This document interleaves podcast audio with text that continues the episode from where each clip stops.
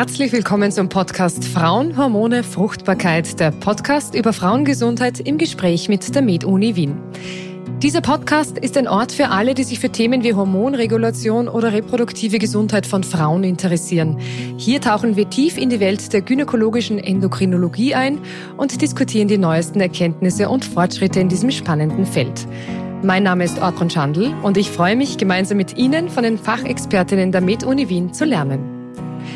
Heute spreche ich mit Frau Dr. Kaufmann und Herrn Professor Dr. Ott zum Thema die Wechseljahre bzw. Menopause.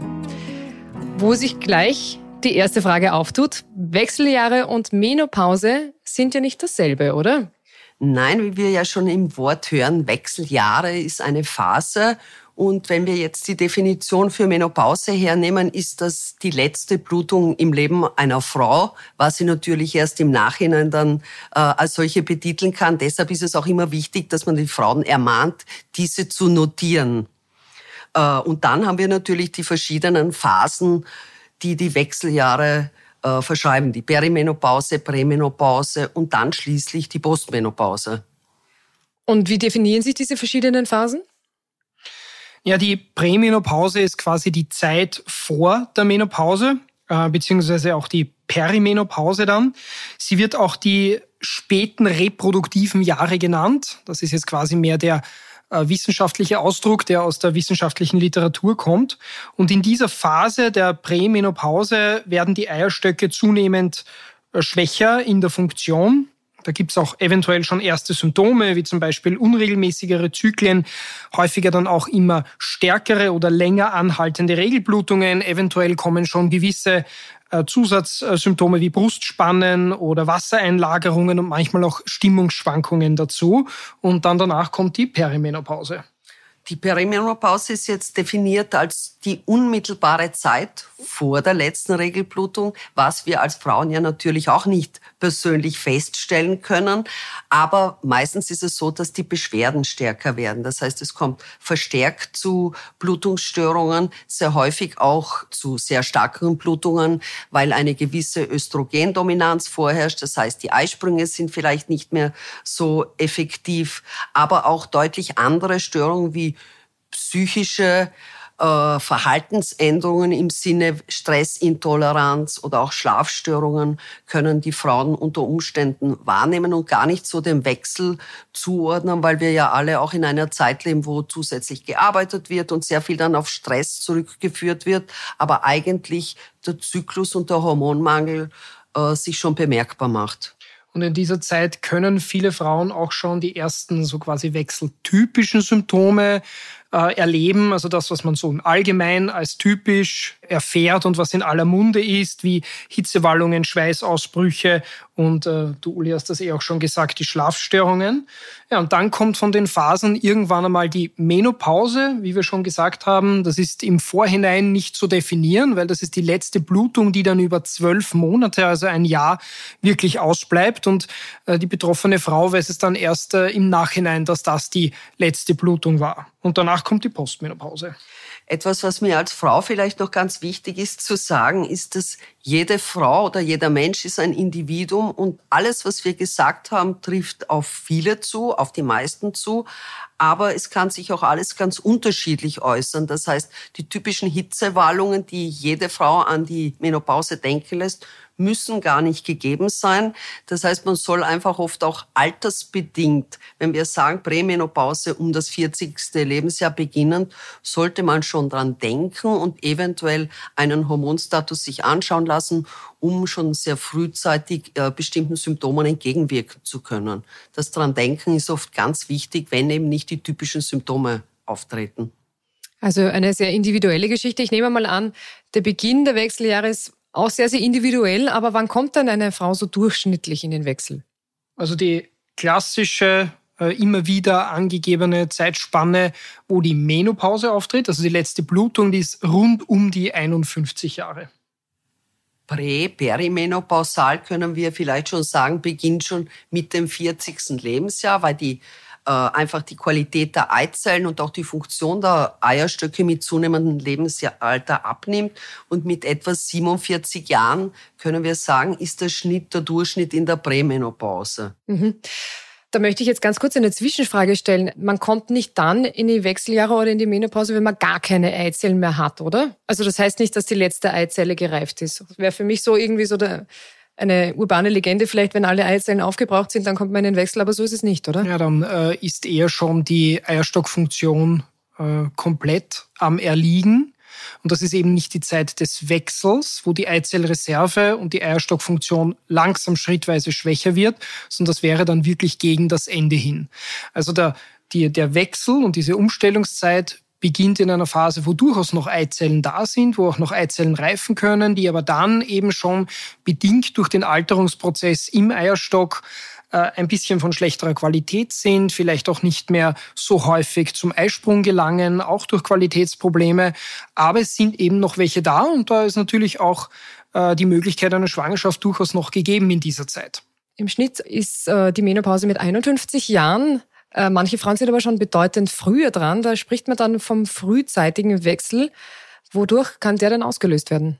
Also es gibt das Bild des frühzeitigen Wechsels und auch des vorzeitigen Wechsels, ähm, beziehungsweise dann eben auch vor allem gemessen an dieser letzten Regelblutung, frühzeitige und vorzeitige Menopause, wobei hier äh, in dieser Phase dies, das Blutungsverhalten weniger wichtig ist in der Diagnostik als der Hormonstatus.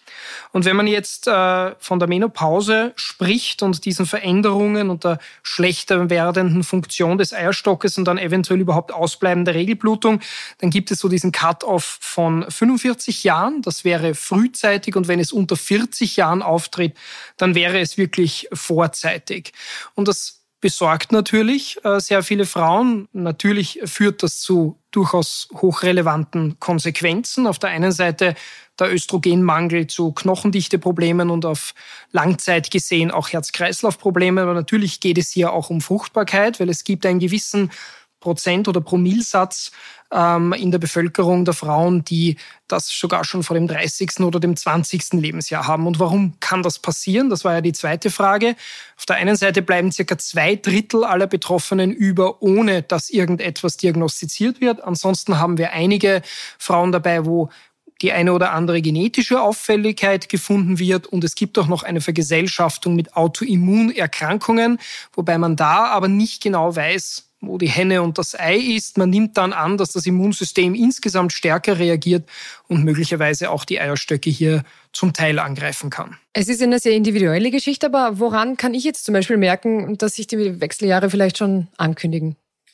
Naja, wenn man keine Beschwerden hat, geht man selten zum Arzt. Das soll auch weiterhin so bleiben. Ein sehr typisches Symptom ist einmal, dass der Zyklus unregelmäßig wird. Äh, da muss man sich auch nicht gleich sorgen, sondern man kann dann im Hormonstatus feststellen, ob es Richtung Menopause geht, weil einfach im Hormonstatus sich das zeigt. Und die Eierstöcke produzieren ja länger Östrogene und auch andere Hormone wie Testosteron, die für uns Frauen wichtig sind.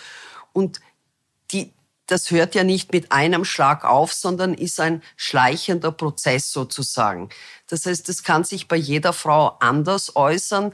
Deshalb ist es wichtig, Symptome der Frauen ernst zu nehmen und wie gesagt, das dran denken, weil es gibt Frauen, die haben zwar eine regelmäßige Blutung, können aber Beschwerden haben und deshalb ist es wichtig, wirklich auf jede einzelne Person und auch auf jedes Symptom einzugehen, weil man dann auch gezielt nicht eine standardisierte Therapie macht, sondern je nach Symptom ganz gezielt äh, mit Frauen das Ganze gut besprechen muss, natürlich ausführlich aufklären muss, aber dann kann man gezielt den Frauen auch helfen.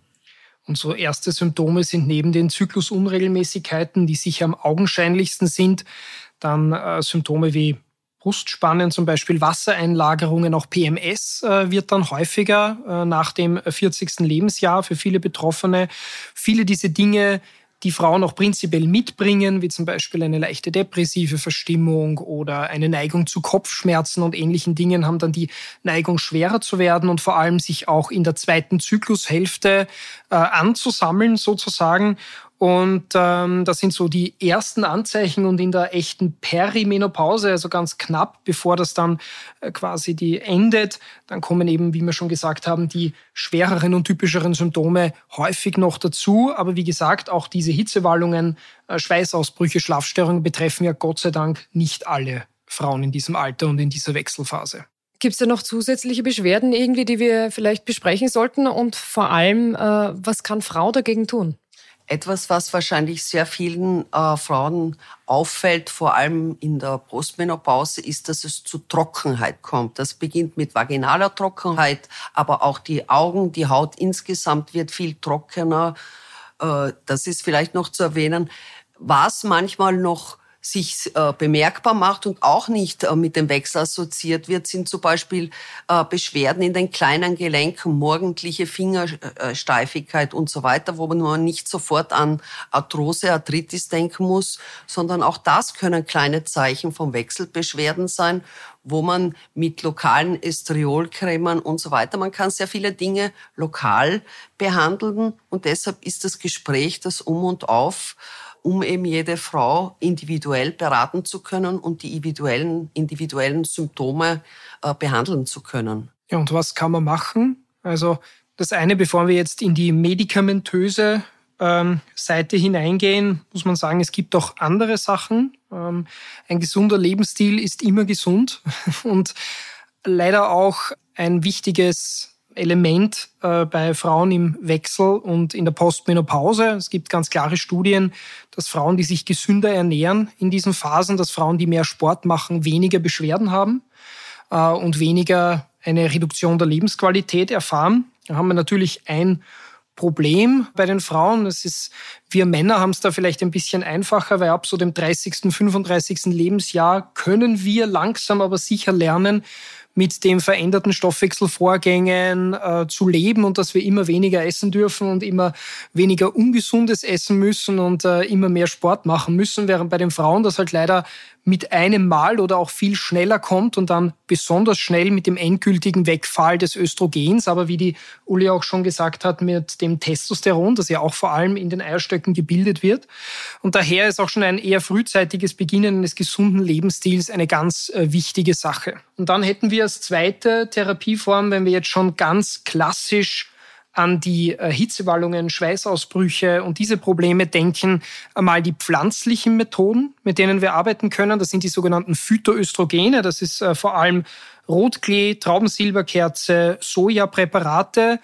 Ähm, das Problem bei äh, Frauen aus unseren Kreisen hier ist, dass nur ein gewisser Prozentsatz wirklich gut darauf anspricht und mit einer Besserung der Symptome eben darauf äh, positiv anspricht. Und das dürfte daran liegen, dass all diese Stoffe gewisse Darmbakterien brauchen, die diese Stoffe in die aufnahmefähigen und wirksamen Stoffe dann umwandeln. Und das Problem ist, unser Darmbesatz ist ja sehr different und ändert sich im Laufe des Lebens. Und wenn wir gewisse Bakterien erhalten wollen, müssen wir die quasi regelmäßig mit dem Richtigen füttern. Und das ist in unseren Kreisen nicht üblich, weil wir sind im Gegensatz zur asiatischen Bevölkerung nicht da gewöhnt, dass wir regelmäßig Soja konsumieren. Deswegen ist es bei uns so viel weniger wahrscheinlich wirksam. Aber wenn es wirksam ist, hilft es ganz gut, sind circa 35 bis 40 Prozent. Und es verbessert laut allen großen wissenschaftlichen Analysen alle Zusatzrisiken. Das heißt, die Knochendichte wird besser, das Osteoporose-Risiko sinkt, wir haben eine Senkung von Schlaganfall, Risiko, Herzinfarkt-Risiko und sogar vom Brustkrebsrisiko oder es bleibt gleich, je nach Studie. Aber das ist durchaus ganz positiv, aber wie gesagt, es hilft nur einem gewissen Prozentsatz. Zusätzlich kann man dazu sagen, all diese Produkte müssen die Frauen selber bezahlen. Und wenn diese Produkte nicht zum gewünschten Effekt führen, sind wir jetzt bei der Hormontherapie angelangt. Wir als große Befürworter der Hormone haben uns das ja natürlich auch von wissenschaftlicher Seite angeschaut. Und da ist leider noch immer in den Köpfen der Menschheit diese große Studie aus dem Jahr 2000, dass Hormone alle schlecht sind. Hormone sind nicht schlecht, das sind natürliche Hormone, die wir Frauen bis zu unserem 50., 51. Lebensjahr selbst produzieren. Und so können wir dann auch die Therapie gestalten. Das heißt, man ersetzt dem Körper etwas, was er selber nicht mehr produziert. Äh, und das machen wir bei Schilddrüsendysfunktionen. Wenn die Schilddrüse zu wenig arbeitet, ersetzen wir das auch. Dass Frauen heute älter werden wie vor vielen Jahren, ist Tatsache.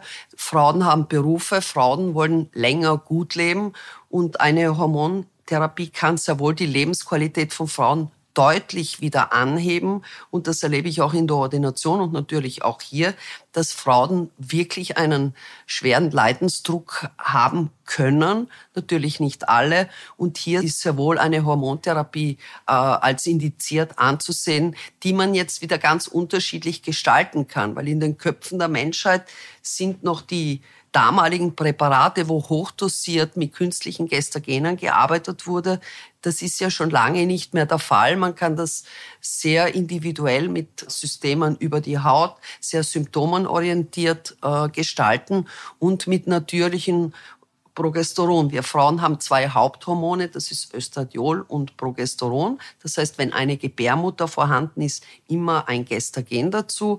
Und diese bioidente Hormonersatztherapie, wenn wir so wollen, ist eigentlich wissenschaftlich gar nicht so gut untersucht und dürfte aber auch das wenigste Brustkrebsrisiko äh, aufweisen, im Gegensatz zu den Gestagenen.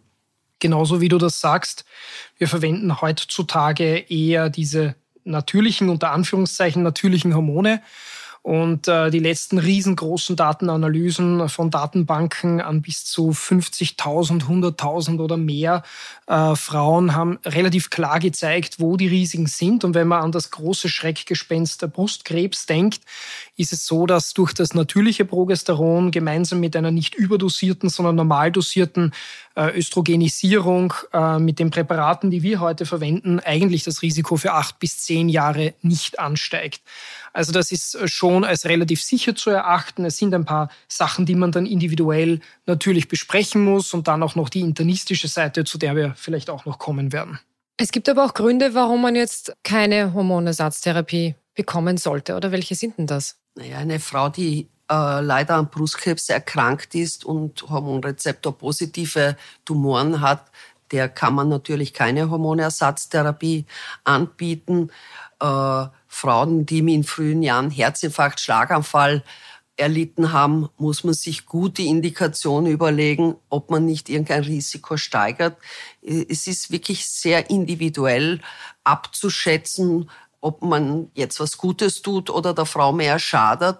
Aber eine sanfte, niedrig dosierte Therapie ist in sehr, sehr vielen Fällen sehr wohl möglich. Und wenn es zum Beispiel auch nur lokale Therapien sind, dass man nur gegen die äh, vaginale Trockenheit etwas unternimmt und nicht systemisch Hormone gibt.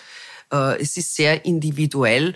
Also eine Kontraindikation ist auf alle Fälle ein äh, stattgehabter Brustkrebs ehrlicherweise auch der Schlaganfall, frühere Thrombosen äh, zum Beispiel, also Lungeninfarkte natürlich auch.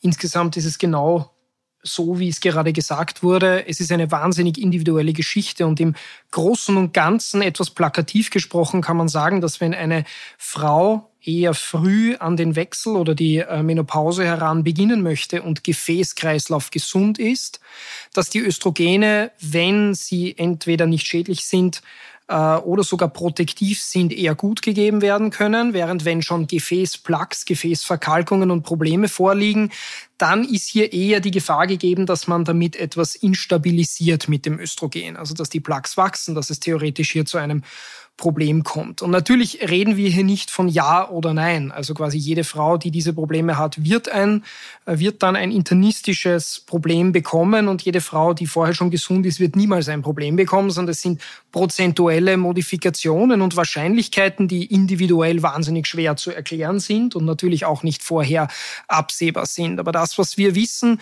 von der internistischen Seite her, ist der Trend heute sehr klar zu erkennen, dass eigentlich das Östrogen, das über die Haut gegeben wird, das heißt vor allem als Gel, Creme oder Pflaster, deutlich sicherer ist, wenn nicht sogar für manche Sachen präventiv, also beschützend, vor allem für die äh, Herzinfarktproblematik, äh, äh, und dass man die oralen äh, Östrogene eher in dieser Hinsicht nicht mehr geben sollte oder mit Vorsicht geben sollte bei besonders gesunden Frauen, die gar keine Risikofaktoren haben.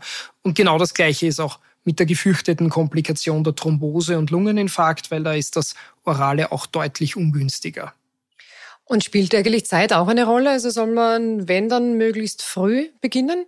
Wenn man mit Hormonen beginnt, sollte man eigentlich dann beginnen, wenn das Leiden beginnt. Das heißt, dieses Window of Opportunity, wie der Johannes bereits gesagt hat, perimenopausal oder knapp nachher, da haben sich die Gefäße noch nicht so verändert, zumindest nicht aufgrund des Hormonmangels, dass man hier gut starten kann mit einer Therapie.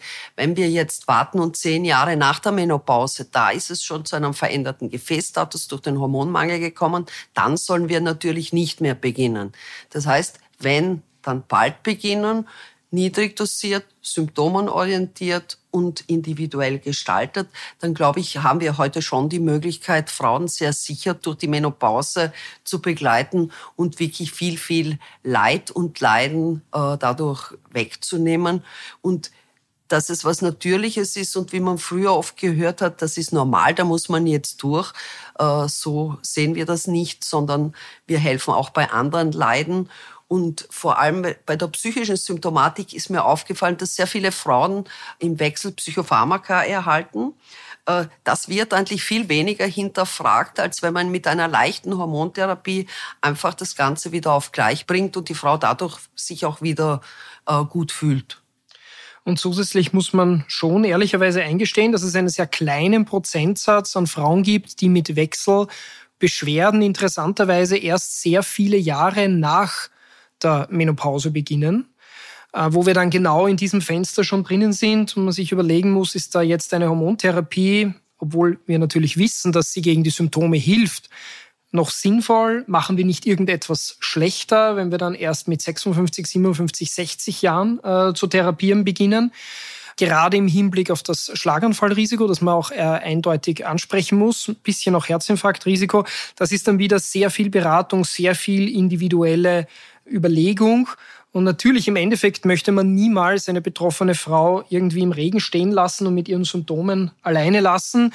Nur manchmal muss man auch ehrlich sagen, dass gerade die Hormontherapie dann vielleicht doch nicht so günstig ist und eher auf lange Sicht gesehen etwas schlechter macht. Aber wir haben ja auch Gott sei Dank einige wenige äh, nicht hormonelle Alternativen, die wir geben können. Das sind eher in Ausnahmen, wobei es jetzt auch im nächsten Jahr hoffentlich zum Erscheinen eines neuen Präparates, das nicht hormonell ist, auf den Markt kommen wird, welches sehr stark die Hitzewallungen und Schweißausbrüche senken kann. Sie haben es beide schon angesprochen. Ähm, die Menopause bedeutet ja nicht nur sozusagen das Ende der reproduktiven Phase oder der Aktivität der Eierstöcke, sondern es bedeutet auch, dass gesundheitliche Risiken mit der Menopause einhergehen, die jetzt nicht unbedingt äh, den Uterus oder so betreffen. Genau, die wohl bekannteste äh, postmenopausale Erkrankung ist die Osteoporose. Das heißt, dass sich die Knochendichte vermindert. Aber auch hier ist dazu zu sagen, dass sehr viel Genetik dahinter steckt und man hier durch körperliche Betätigung, wie der Johannes gesagt hat, Lifestyle auch schon präventiv arbeiten kann. Und äh, das Herz-Kreislauf-System, das betroffen ist vom Mangel an Hormonen. Die Psyche kann betroffen sein alles Dinge, die wir vielleicht nicht unbedingt unmittelbar den Hormonen zuschreiben. Es kommt eine Antriebslosigkeit bei Frauen zum Teil. Es kommt ein vermindertes sexuelles Verlangen. Alles Dinge, die wir durch Hormonersatz deutlich bessern können und deshalb auch diesbezüglich gesund bleiben können. Und da sind wir mit dem Stichwort, das du jetzt gegeben hast, mit äh, Sexualität, Libido, schon bei einem ganz wichtigen Punkt, denn es gibt natürlich noch ein anderes Hormon, das prinzipiell fehlen würde, das ist das Testosteron.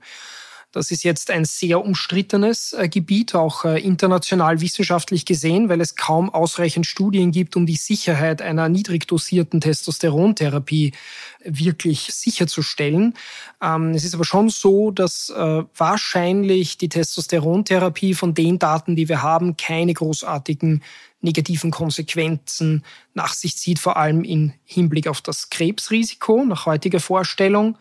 Eine Testosterontherapie kann nur vaginal oder über die Haut gegeben werden, weil alles andere ein massives internistisches Problem mit Fettwerten und so weiter und auch Bluthochdruck macht.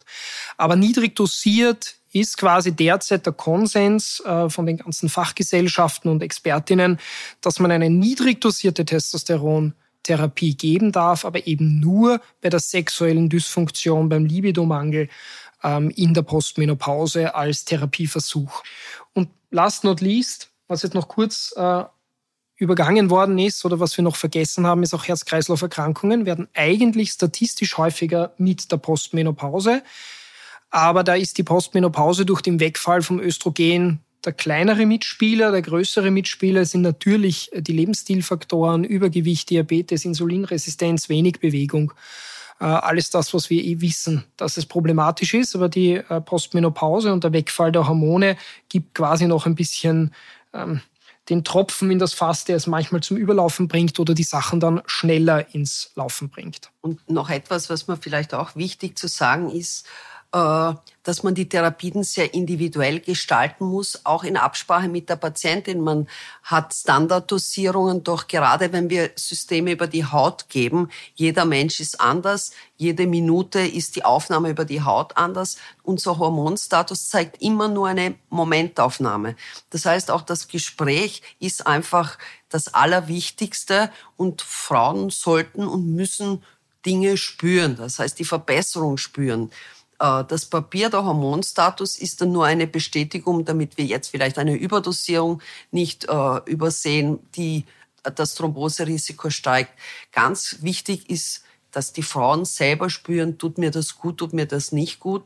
Und deshalb sind häufigere Visiten und häufigere Kontrollen vielleicht in dieser Phase äh, für Frauen sehr wichtig, damit sie sich erstens ernst genommen werden und zweitens, dass man das Ganze auch richtig und gut abdeckt, weil nicht jede standardisierte Therapie für jede Frau passend ist. Das heißt, da muss man oft wirklich kreativ sein.